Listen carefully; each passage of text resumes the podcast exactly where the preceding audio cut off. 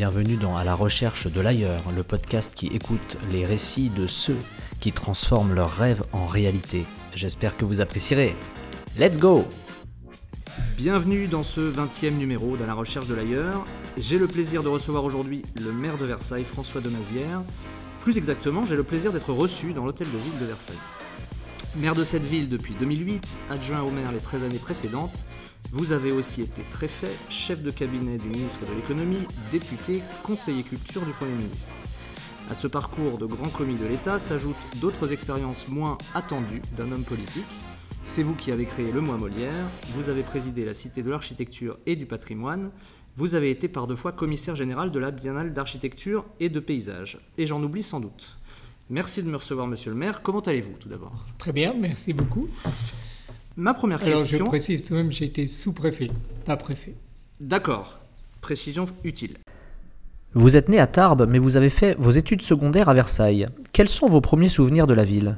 Je suis né à Tarbes. Tout enfin, à fait. Je, je suis né à Tarbes et mes parents étaient assez itinérants. Et j'arrive donc à Versailles quand j'ai onze ans. Et, euh, et c'est une grande chance de ma vie euh, d'arriver dans une ville que j'ai tout de suite adorée pour sa beauté. Ça m'avait beaucoup frappé. Mes parents avaient été en province et euh, on avait atterri pendant un an dans une tour du treizième arrondissement et je n'avais pas du tout aimé. Et par contre, ça a été pour moi un grand moment de soulagement quand mes parents sont installés à Champ Lagarde, une résidence qui était assez récente à l'époque. On est donc dans les années soixante-dix. Et tout de suite, j'ai adoré cette ville. Et en lisant, en parcourant votre biographie, euh, j'ai noté que vous aviez été élève du conservatoire section art dramatique. Qu'est-ce qui vous a porté vers... Euh cette pratique, entre guillemets? Oui, alors c'est vrai que j'ai une passion pour le théâtre et elle remonte à cette période-là.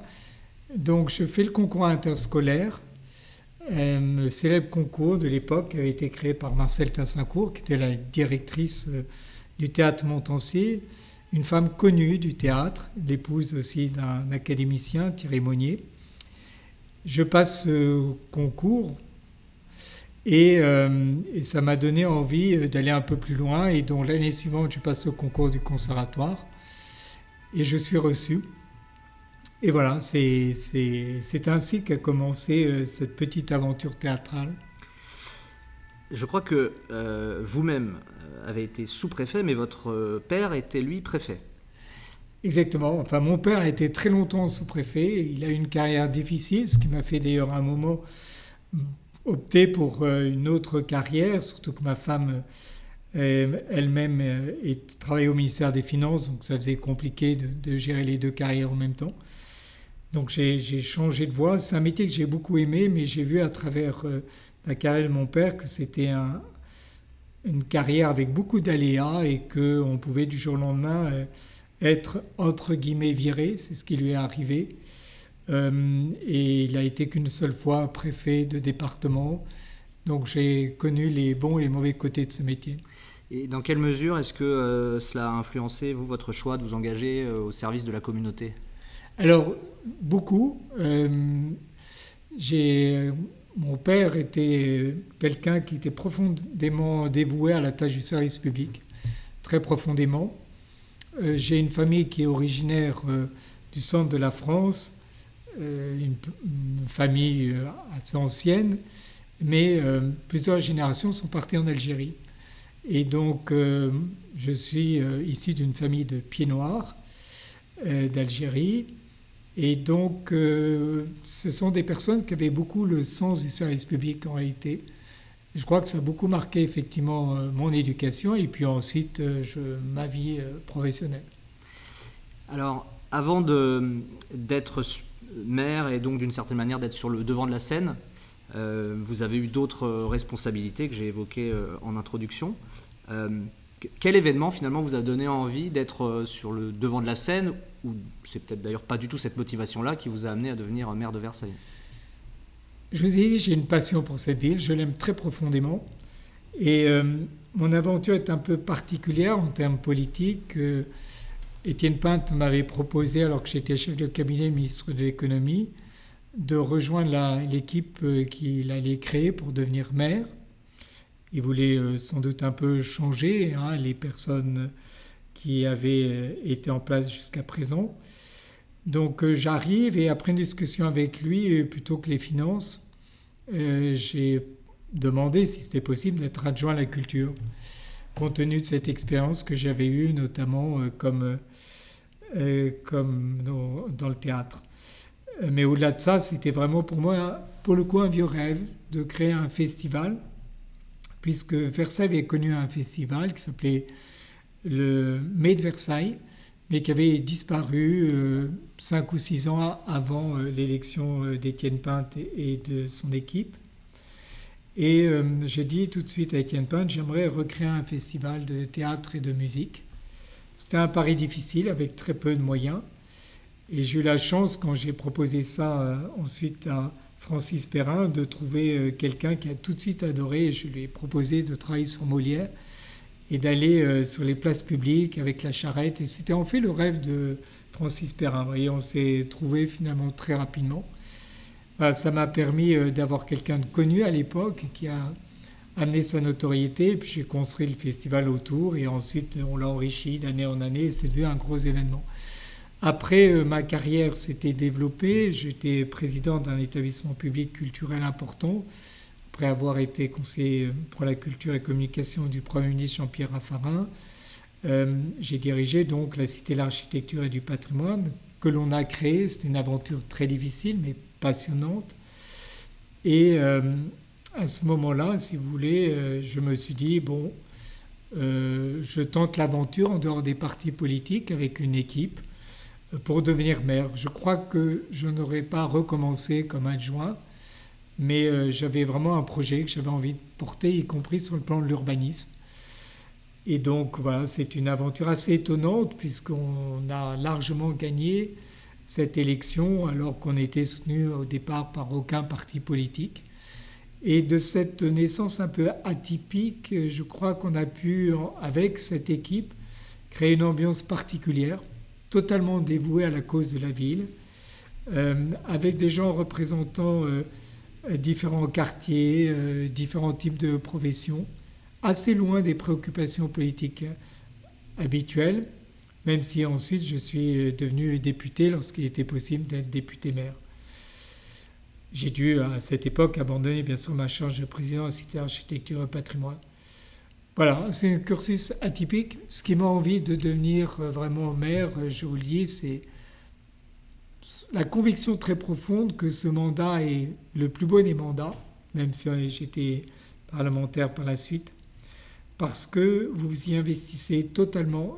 C'est un mandat où vous avez à la fois à traiter des problèmes de proximité immédiate, qui pour certains vont paraître dérisoires, mais moi qui m'amène à être en relation avec les gens, et pour moi j'ai vraiment ce goût, la relation, je crois qu'au fond j'aime les gens, il faut dire les choses simplement, et puis euh, en même temps euh, traiter des problèmes qui dans une ville aussi exceptionnelle, Versailles, sont des problèmes je dirais de très grande ampleur, que ce soit euh, des projets d'urbanisme euh, ou même... Euh, quand on fait un festival qui devient le deuxième plus gros festival de France en théâtre ou la Biennale d'architecture et paysage, on est sur des échelles importantes.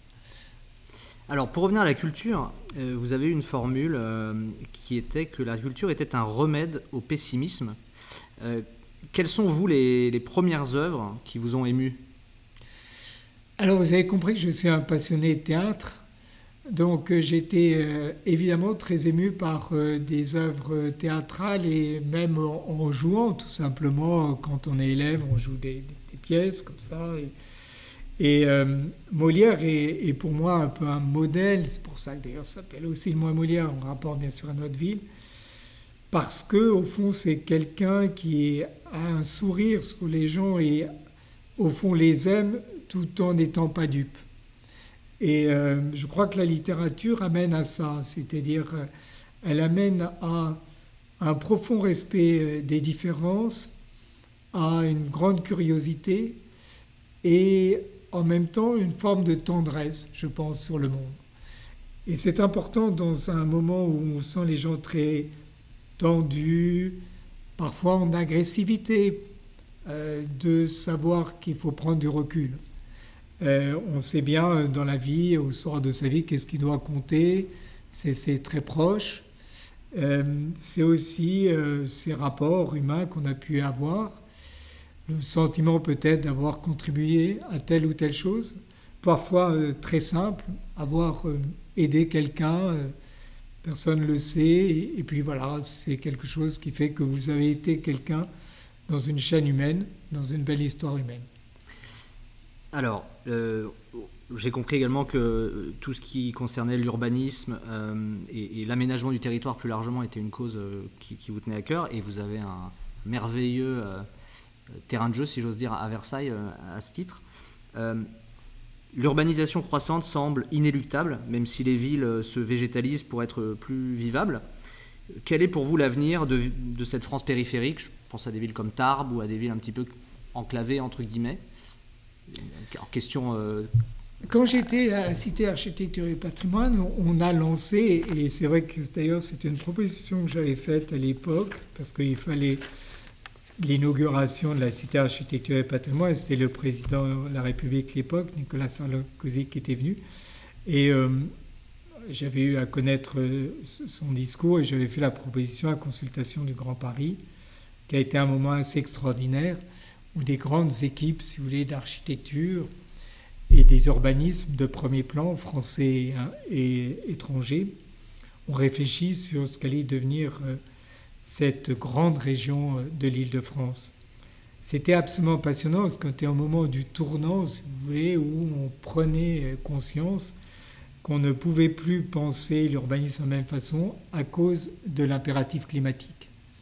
Et d'ailleurs, euh, la thématique était quel sera un Grand Paris après Kyoto, qui était euh, la plus grande euh, manifestation euh, qui avait eu lieu à l'époque sur la question euh, climatique.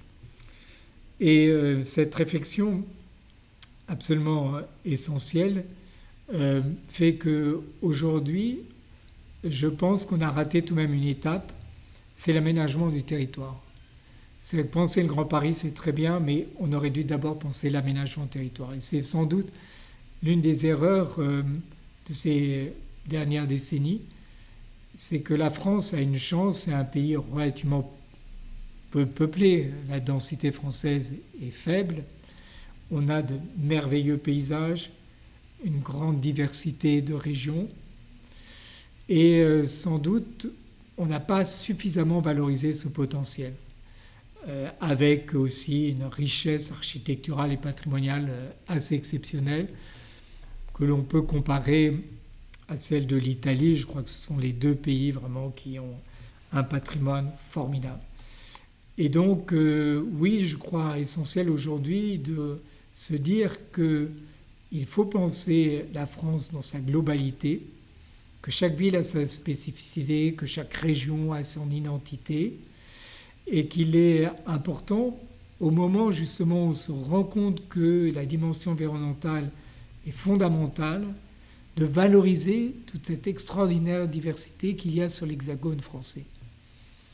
Au fond, la crise actuelle est presque de ce côté-là, enfin de, une chance, parce qu'elle remet en évidence cet atout que l'on a en France, qu'on avait tendance un peu à oublier.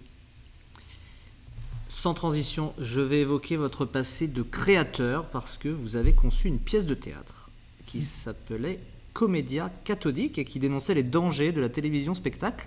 Est-ce que vous pouvez évoquer cette création? Oui, c'est amusant. C'est effectivement un spectacle qui a été donné en Avignon off il y a quelques années. Euh, voilà, j'ai un, un secret qui n'est plus totalement secret, c'est que j'écris depuis des années euh, des pièces de théâtre. Je n'ai jamais voulu embrasser la carrière d'acteur, ça ne me correspondait pas, c'est, même si j'adore le théâtre. Par contre, c'est vrai, j'aime écrire. Alors, je n'ai pas beaucoup de temps, mais j'y passe une partie de, de mes vacances. Ma femme est elle-même écrivaine, même si elle est haut fonctionnaire comme moi. Euh, elle est plus de talent que moi, enfin, on a deux écritures très différentes. Euh, mais euh, moi, j'écris des pièces parce que j'aime le théâtre et que j'aime cette rapidité qui correspond à ma forme d'esprit, euh, de dialogue. Et euh, oui, j'ai créé plusieurs pièces, dont celle que vous évoquez, qui s'appelle Comédia cathodique. C'était la dénonciation sous le mode de l'humour, parce que c'est toujours des comédies que, que j'écris. Euh, la dénonciation euh, euh, du caractère euh, un peu factice euh, de ce monde des médias. Et comme je connais aussi bien le monde de la politique, c'était une forme de clin d'œil entre le monde de la politique et le monde des médias. Voilà. Euh, mais j'espère que ça, c'est une dimension qu'au fur et à mesure, euh, avec l'expérience, j'aimerais pouvoir euh, combiner, mais c'est complexe parce que euh, c'est un des défauts, euh, sans doute, de notre société. On met les gens dans des cases, on est seulement, voilà, on me dit, euh, vous prenez Wikipédia, vous allez dire euh, François de Mazière, homme politique. Ça me fait toujours sourire parce que je ne me sens pas nécessairement politique tel que les gens l'entendent, puisque comme je l'ai dit, je n'ai pas choisi de, d'investir beaucoup sur le côté politique de parti. J'ai toujours été assez indépendant, j'ai beaucoup plus investi sur la gestion d'une ville, sur euh, la culture, parce que ça correspond à notre ville, sur l'urbanisme. Donc... Euh, sortir un peu des cases, ça me paraît utile, et je pense que énormément de gens ont ce sentiment de toujours être mis dans une rubrique, alors que les gens ont leur richesse et leur diversité. Il est à noter que Bruno Le Maire publie cette semaine son cinquième livre en tant que ministre de l'économie et des finances, donc c'est tout de même pas rien. Bruno est quelqu'un que je connais bien personnellement et que j'estime beaucoup. C'est quelqu'un d'extrêmement brillant intellectuellement euh, et il a effectivement beaucoup de cordes à son arc. Absolument. Vous avez côtoyé beaucoup de, de grands hommes, entre guillemets, avec un grand H. Quel est le meilleur conseil que vous ayez pu récolter ? D'ailleurs, qui peut aussi être un conseil que vous avez entendu dans votre famille ou auprès de, des habitants de Versailles euh, ou autres ? J'ai beaucoup aimé être le collaborateur de Jean-Pierre Raffarin. Je ne le connaissais pas quand j'ai été appelé à son cabinet, euh, mais j'étais déjà un peu un spécialiste des questions culturelles, puisque à cette époque-là, je présidais la Fédération des élus à Culture de France. Et, euh, et j'étais en même temps, euh, donc je dirigeais la Fondation du Patrimoine.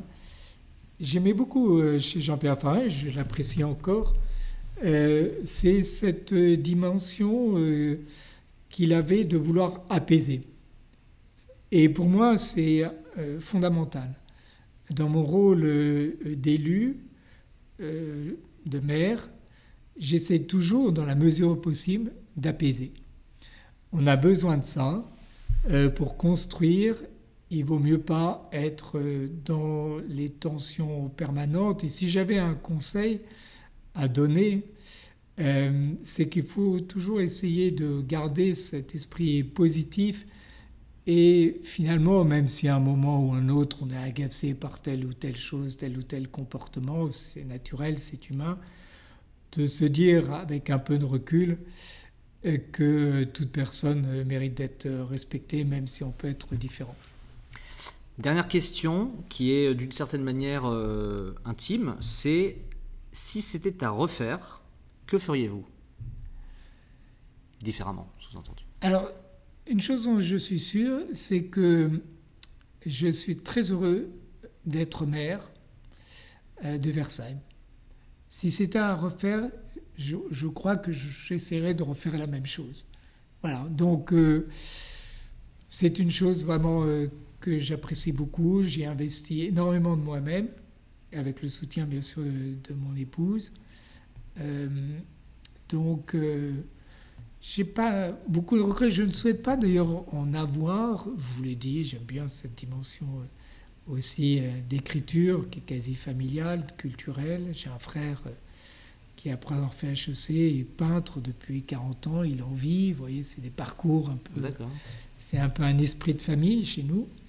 Vous ma aviez des écrivains aussi. Dans votre famille? Oui, ma grand-mère maternelle était aussi écrivée. Oui, oui, il y a cette dimension culturelle forte dans notre famille et d'engagement aussi euh, dans le service public. Mon frère aîné a euh, lui aussi fait l'École nationale d'administration. Euh, voilà. Donc, donc euh, c'est un peu le double aspect de notre famille.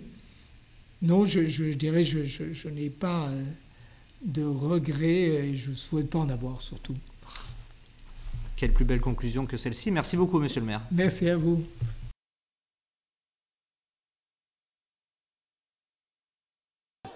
Merci beaucoup d'avoir écouté cette interview. Si vous souhaitez m'envoyer un message ou si vous pensez à une personne que vous souhaiteriez que j'interviewe, n'hésitez pas à m'écrire sur LinkedIn ou à l'adresse email recherche de l'ailleurs arobase gmail point com. À très bientôt.